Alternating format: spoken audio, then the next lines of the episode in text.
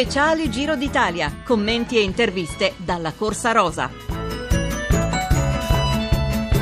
Buonasera da Bormio, buonasera da Giovanni Scaramuzzino. Stelvio, cima Coppi, ultima occasione persa da Basso e da Scarponi, prima gioia vera su una montagna monumento per il belga Thomas De Gendt, ventisei anni il prossimo novembre, vincitore di tappa. Ha meritato davvero, a un certo punto anche capace di insidiare il primato assoluto di Joaquim Rodríguez, che nel finale si è difeso attaccando. Ha guadagnato qualcosina su Hesjedal, ma il grande favorito per il successo finale resta proprio il canadese, come ha ammesso lo stesso Rodríguez pensando ai trenta chilometri a cronometro domani a Milano. Lui è il chiarissimo favorito per vincere questo giro.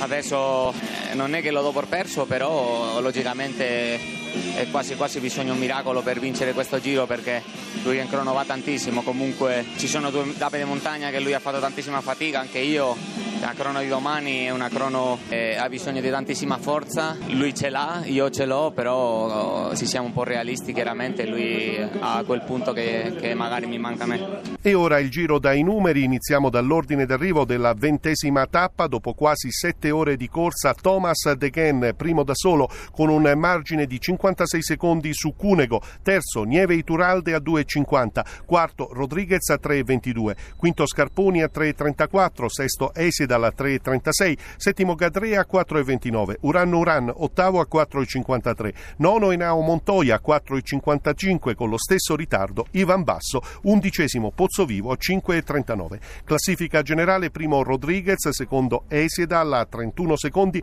terzo Scarponi a uno cinquantuno, poi De Gendt quarto a due diciotto, quinto Basso a tre diciotto, sesto Cunego a tre quarantatré, settimo Urano Uran primo dei giovani a quattro cinquantadue, ottavo Pozzo Vivo a cinque quarantasette. Ed ora giusto spazio da dedicare al vincitore a quota duemilasettecentocinquantasette dello Stelvio, affrontato dopo il Mortirolo dal versante della Valtellina, De Gendt. I just wanted to attack on the on the Mortirolo because it was a very dangerous downhill. Certo, la salita del Mortirolo go, uh, era molto pericolosa. Yeah, with the first in the downhill, quindi volevo essere prima nella discesa. Then Matteo Carrara started Carrara going full gas. Ha cominciato ad andare and, a tutta birra. Yeah, with, uh, Nieve and his teammate. And then e il suo compagno hanno dato two minutes, three minutes, tutto. Minutes. So tre quattro minuti we e then, uh, sia io che Nieve volevamo questa vittoria. Ago, I felt that, that my legs were very good. E also, poi a una trentina di chilometri ho scoperto che le mie gambe erano ottime, altitude, so anche grazie all'allenamento in altitudine. And, uh, Everything fell into place. E tutto è andato bene. Ogni cosa al suo posto. Gli ultimi dieci chilometri sono stati veramente durissimi, yeah, stavo morendo.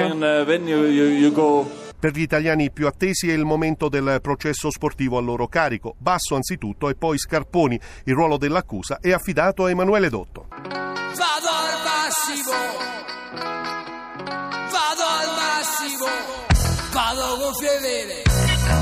Tante chiacchiere e pochi risultati. Un numero enorme di chilometri macinati in testa per raccogliere poco più di nulla. Italiani a picco al Giro d'Italia. Si salva soltanto Nibali, che è stato accantonato dalla Liquigas per far posto ad un Basso evanescente, spremuto come un limone dopo aver schiantato di fatica tutta la sua squadra. Scarponi ha lottato, ma l'aquila di Filottrano non può nulla contro Condor, Hesjedal e Avvoltoio Rodríguez. Cunego pare ormai avviato sul viale del tramonto, anche se poi alla fine della fiera ha più o meno in classifica generale lo stesso distacco di Ivan Basso. Pozzo Vivo, Rabottini e Guardini hanno vinto belle tappe, ma per accendere la passione degli sportivi italiani ci vuole altro: meno watt, più pedalate. Il team manager della Lampre, Giuseppe Saronni, sensazioni differenti dopo l'ottimo secondo posto sullo Stelvio di Cunego e il mancato cambio di marcia però di Scarponi, in lizza per la maglia rosa o almeno per il podio. Tutto sfumato. La nostra ha fatto tutto quello che doveva fare, ha corso in modo generoso, soprattutto Scarponi. Vicino all'arrivo gli mancava anche un po' di energie, quindi più generoso di così non credo cosa posso fare. Tra i personaggi anche Andrea Guardini, vincitore in volata a Vedelago, ma in discesa oggi si è beccato una squalifica. Sentiamolo. E sono stato escluso senza munizioni, senza nulla, al primo colpo diciamo, però ci sono certe situazioni in corsa in cui la macchina davanti ci deve essere, perché non c'era una scorta che potesse garantire la sicurezza, e nella discesa del Tonale Avevo l'ammiraglia davanti appunto per garantire la mia sicurezza, tutto qui. Oltretutto non dimentichiamo che un'ammiraglia davanti nei tornanti danneggia i corridori Eh, rispetto a, ad avvantaggiarli, insomma. E ora le storie del Giro raccolte da Tarcisio Mazzeo, di corsa, non soltanto in bicicletta. Sulle strade del Giro si corre naturalmente con le bici, ma si corre anche a piedi, si corre molto, si corre dappertutto, si va lontanissimo. Emanuele Gallo, lei dove è andato? Io ho partecipato a For Deserts, che sono un circuito di, di gare a tappe nei deserti, in quattro continenti, quattro deserti in quattro continenti.